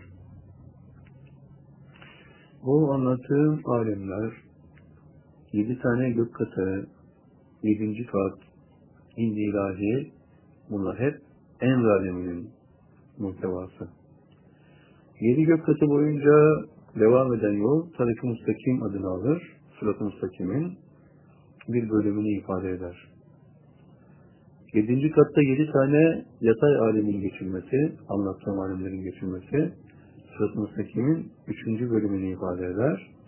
Yatay ikinci yol. Sitesül Müntaha'dan yani indi ilahiden Allah'a ulaşan dikey yolsa dördüncü seviyelini ifade eder Sırat-ı Mustakim'in. İki yatay, iki dikey, dört seviyeden oluşur Sırat-ı Mustakim'in. Allah'a ulaştıran yol. Ve kişinin ruhu Allah'a ulaşır. allah Teala bunu göstermişse başlangıçta kendi ruhunuzu da görebilirsiniz. Sonra göremezsiniz. Allah'ta ruhunuz yok olur. İşte sevgili öğrenciler, izleyenler, dinleyenler, can dostlarım, gönül dostlarım, alemler Allah'ın yarattığı alemler.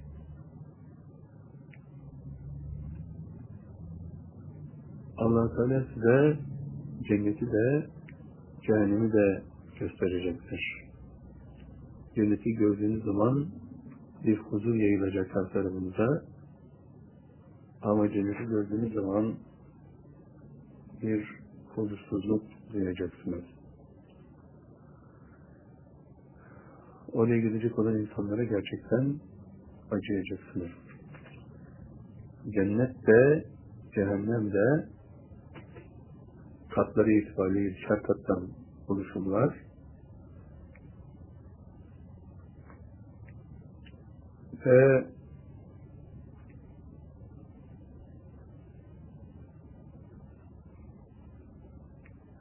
cennetleri size huzur verici yerler olarak göreceksiniz. Ama cehennemin Allah'ın gösterdiği her kademesinde oradaki insanlara çok acıyacaksınız.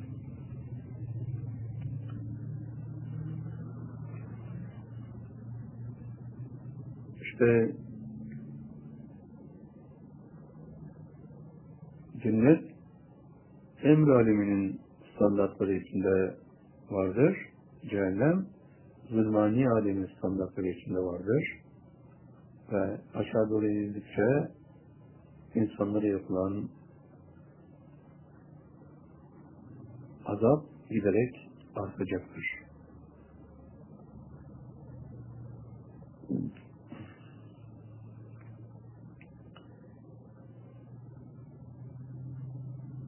Böyle bir durumda sevgili kardeşlerim nasıl Allah'a doğru giden yollarda bir takım katlardan geçiliyorsa cehennemin katları da yedi ayrı katı oluşturur. Aynı zamanda zülmani alemde yedi kattan oluşur. Ve yedinci katın cehennem, yedinci katın zulmani aleminde gene kadericilerini göreceksiniz. Ama cehenneme gidecek olanların kadericileri. Öyleyse alemlere dikkatle bakın.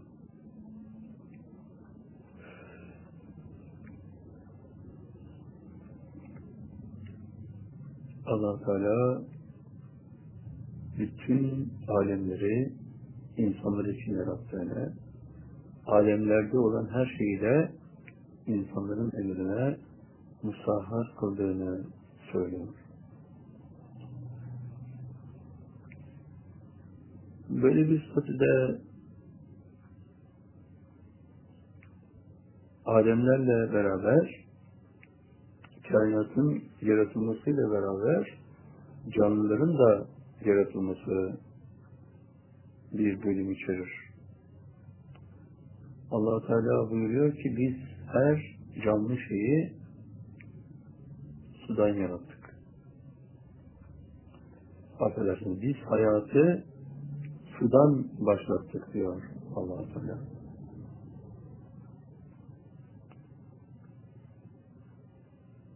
Burada allah Teala'nın hayatı tek hücrelerden başlattığını görüyoruz. Bir amir, tek hücreli, sadece bir tek hücreden oluşan bir canlı türü. Ama dikkat edin sevgili kardeşlerim, onda başka yaratıklardan, dağlardan, taşlardan farklı bir yapı var. O bir canlı.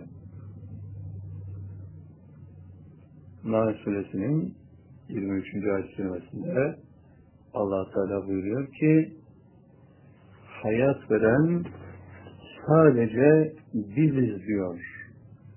Yaşatan da öldüren de sadece biziz diyor. Bizden başka hiçbir mahluk hayat veremez diyor. Sevgili kardeşlerim, gerçekten bu yaratılışın tek hücrelerden başlayan yaratılışın hücre sayısının çoğalmasını neticelendirdiğini görüyoruz. Sonra suda başlayan bu hayatın evvela suda memelilerin de oluşmasıyla balinalar gibi farklı şekil aldığını görüyoruz. Sonra hayat karaya atlıyor. Karada da yalnız karada yaşayan canlıların var olduğunu görüyoruz. Ve çok büyük boyutlu canlıların Allah Teala tarafından yaratıldığını görüyoruz.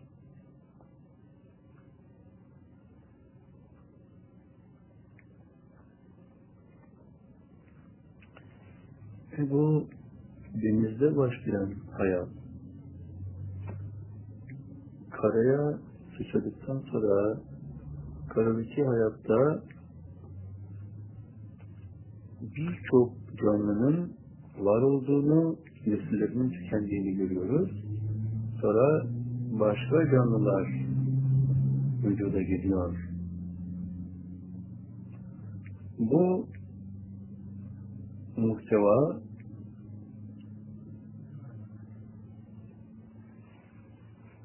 allah Teala'nın hayat dizaynı içerisinde dilediği türleri var etmesi, dilediği türleri yok etmesiyle devam ediyor. Bu sebeple birçok canlı mahlukun soyu, nesli belki milyonlarca sene evvel tükenmiştir.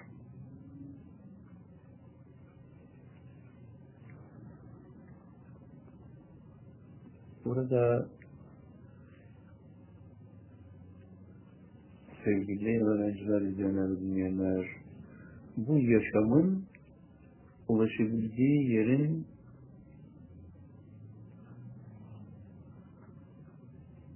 maymunları da muhtevasına aldığını görüyoruz. İnsana en çok benzeyen yaratık türü.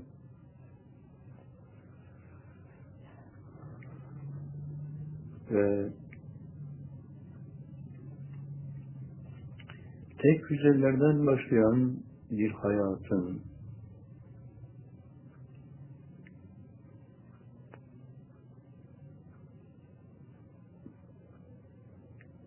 sayısız canlıyı oluşturduğunu görüyoruz. allah Teala sayısız bir çeşitlilik vermiş dünyaya, dünyadaki hayvanlara, bitkilere. allah Teala'nın yarattığı bitki yapısıyla hayvan yapısı arasında çok kesin bir ayrıcalık vardır.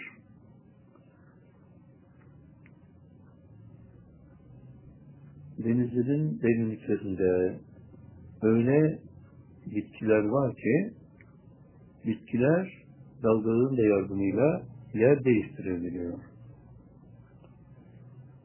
Bu bitkiler yakaladıkları balıkları yiyor. Ama bitki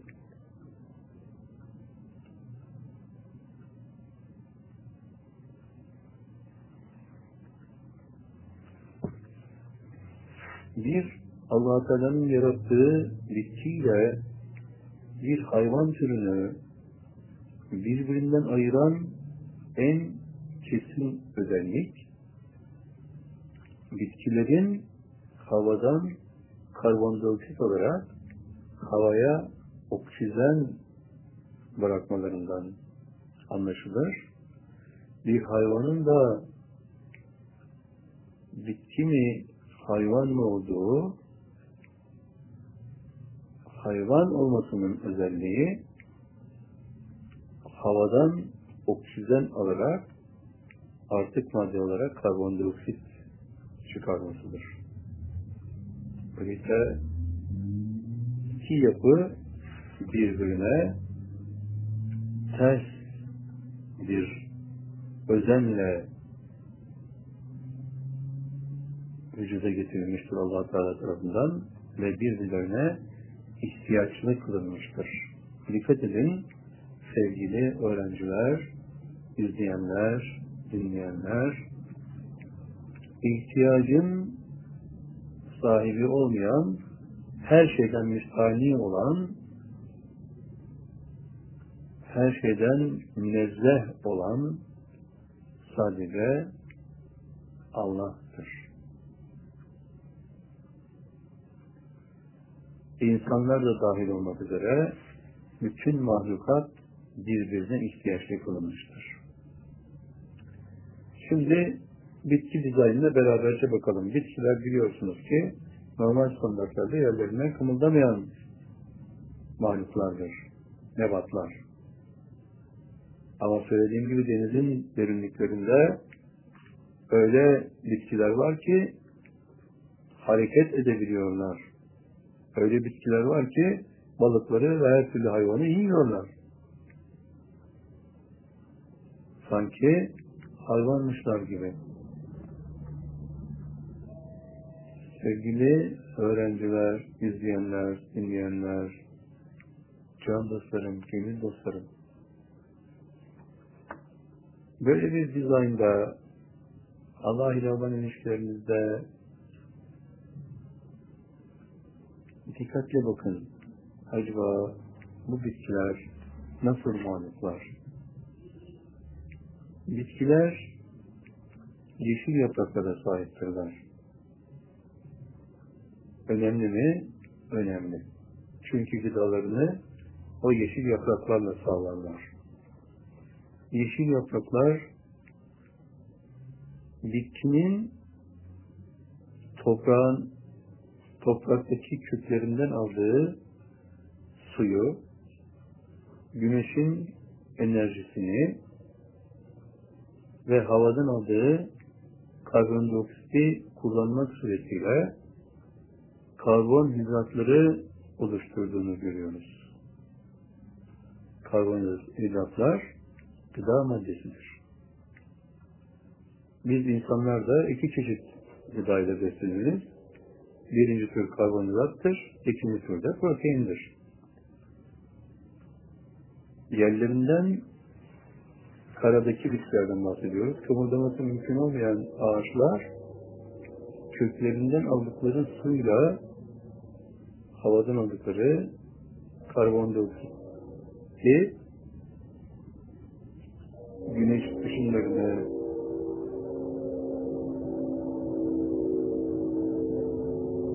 katalizör olarak kullanmak yoluyla bir yerlere ulaşıyorlar. Karbonhidratları oluşturuyorlar. Peki sonuç ne?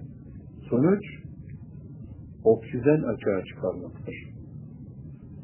Bütün bitkiler havadan oksijen havadan karbondioksit alırlar ve açığa oksijen çıkarırlar. Onların açığa çıkardığı oksijen bütün bitkilerin açığa çıkardığı oksijen hayvanların ve insanların muhtaç oldukları hayati maddedir.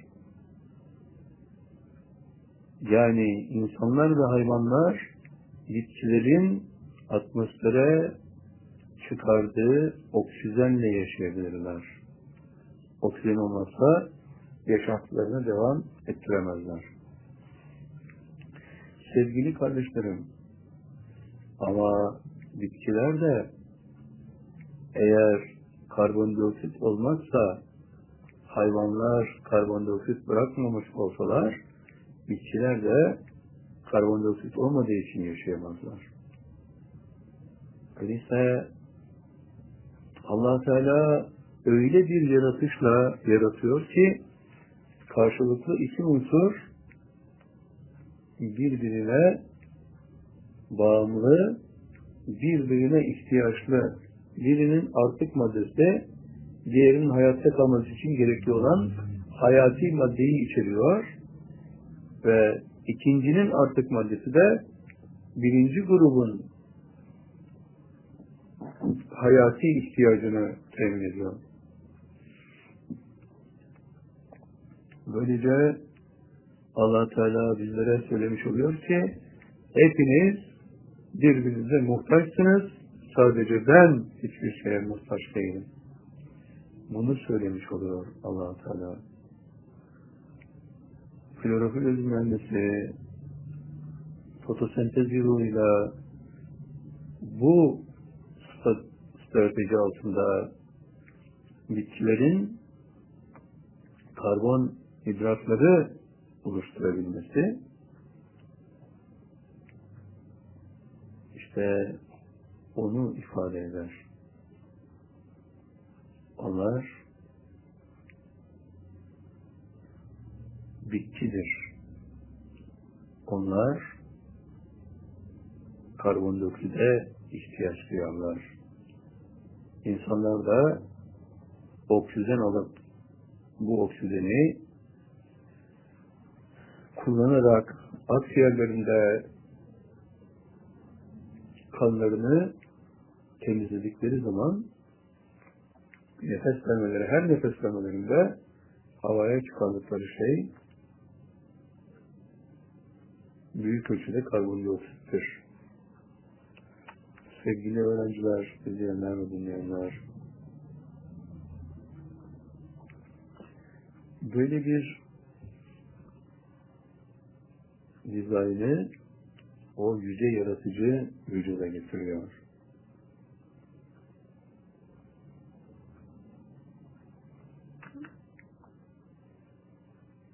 Her şeyin Allah'ın emrettiği biçim ve boyutta nasıl şekillendiğini görüyorsunuz sevgili öğrenciler, izleyenler ve dinleyenler.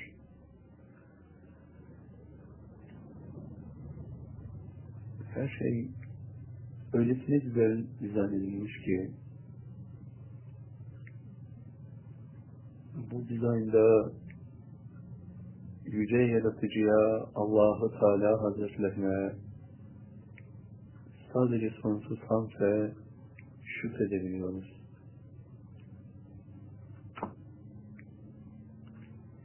İnsanın yaratılışı dünya üzerinde ona bir mekan verilmesi öyle bir devre rastlıyor ki allah Teala dünya verilen bu gezegende atmosferi yaratmış. İnsanın nefes almasını, yaşamasını semirden bir dizayn. Bitkileri yaratmış. Meyvelerinden, sebzelerinden ve tahılından insan istifade edecek, karnını doyuracak diye. Denizde balıklar yaratmış allah Teala. İnsanlar onların etini yesin diye. Karada hayvanlar yaratmış. Etini yesin diye insanlar taşıma işlerinde kullansınlar diye.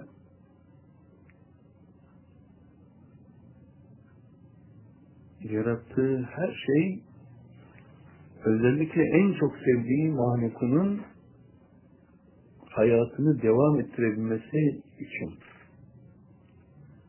sevgili öğrenciler, izleyenler, dinleyenler böyle bir muhtevaya dikkatle bakın. Allah'ın yaratışına hayranlık duyar mısınız sevgili kardeşlerim? Nasıl bir yaratış ki bitkiler insan ve hayvanlara muhtaç, nasıl bir yaratış ki insan ve hayvanlar bitkilere muhtaç. Aslında hepsi Allah'a muhtaç. Öyleyse bu muhteşem dizayna dikkatle bakın. Kainatın yaratılması,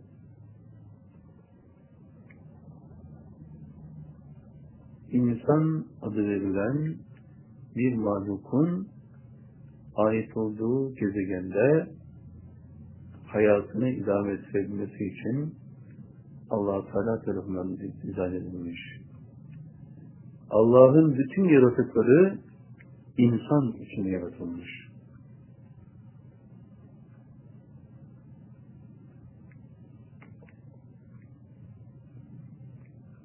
Ne aklınıza geliyor?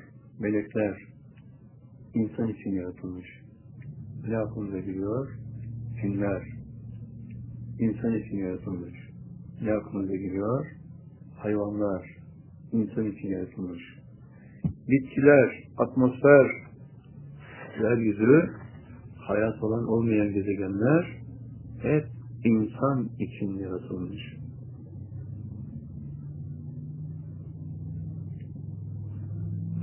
Teala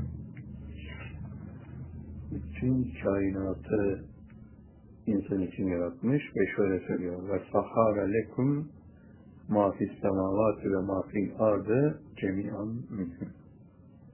Câsiye suresi 23. ayet-i kerime.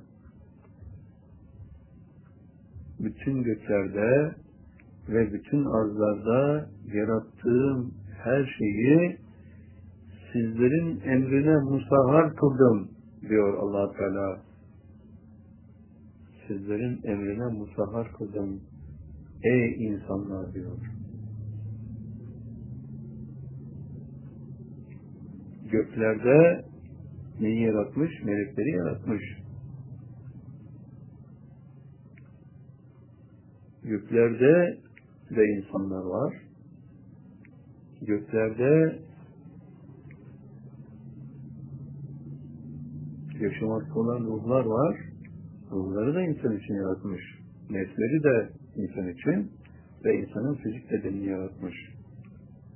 O ruhun ve nefsin bir mekanı olsun diye. Sevgili kardeşlerim, fizik bedenleriniz nefsinizin de ruhunuzun da mekanıdır. Tabi ruhunuz Allah'a ulaşana kadar ruhunuzun mekanı. Onu temiz tutun.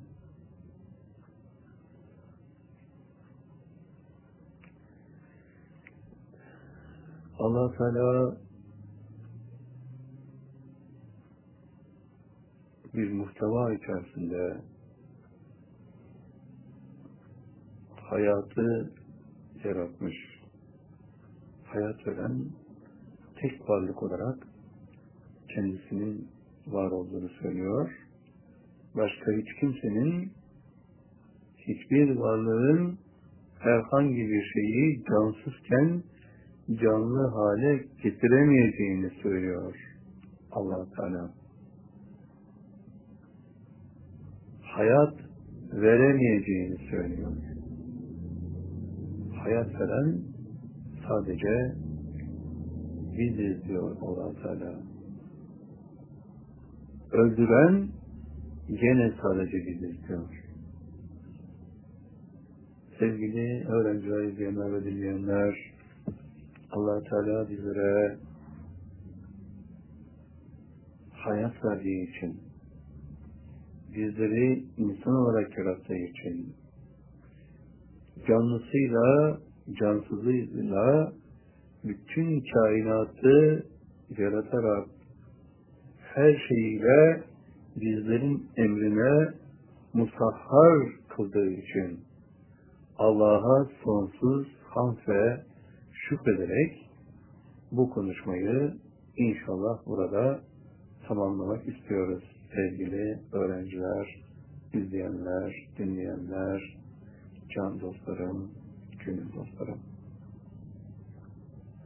Allah hepinizi hem cennet sahibine hem dünya sahibine ulaştırsın dualarıyla, niyazlarıyla sözlerimizi inşallah burada tamamlamak istiyoruz.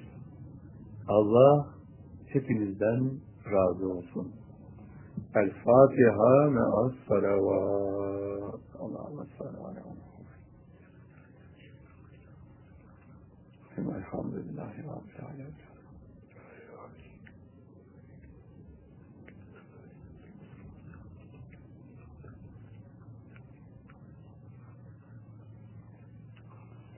Esselamu Aleyküm ve Rahmetullah ve Berekatühü.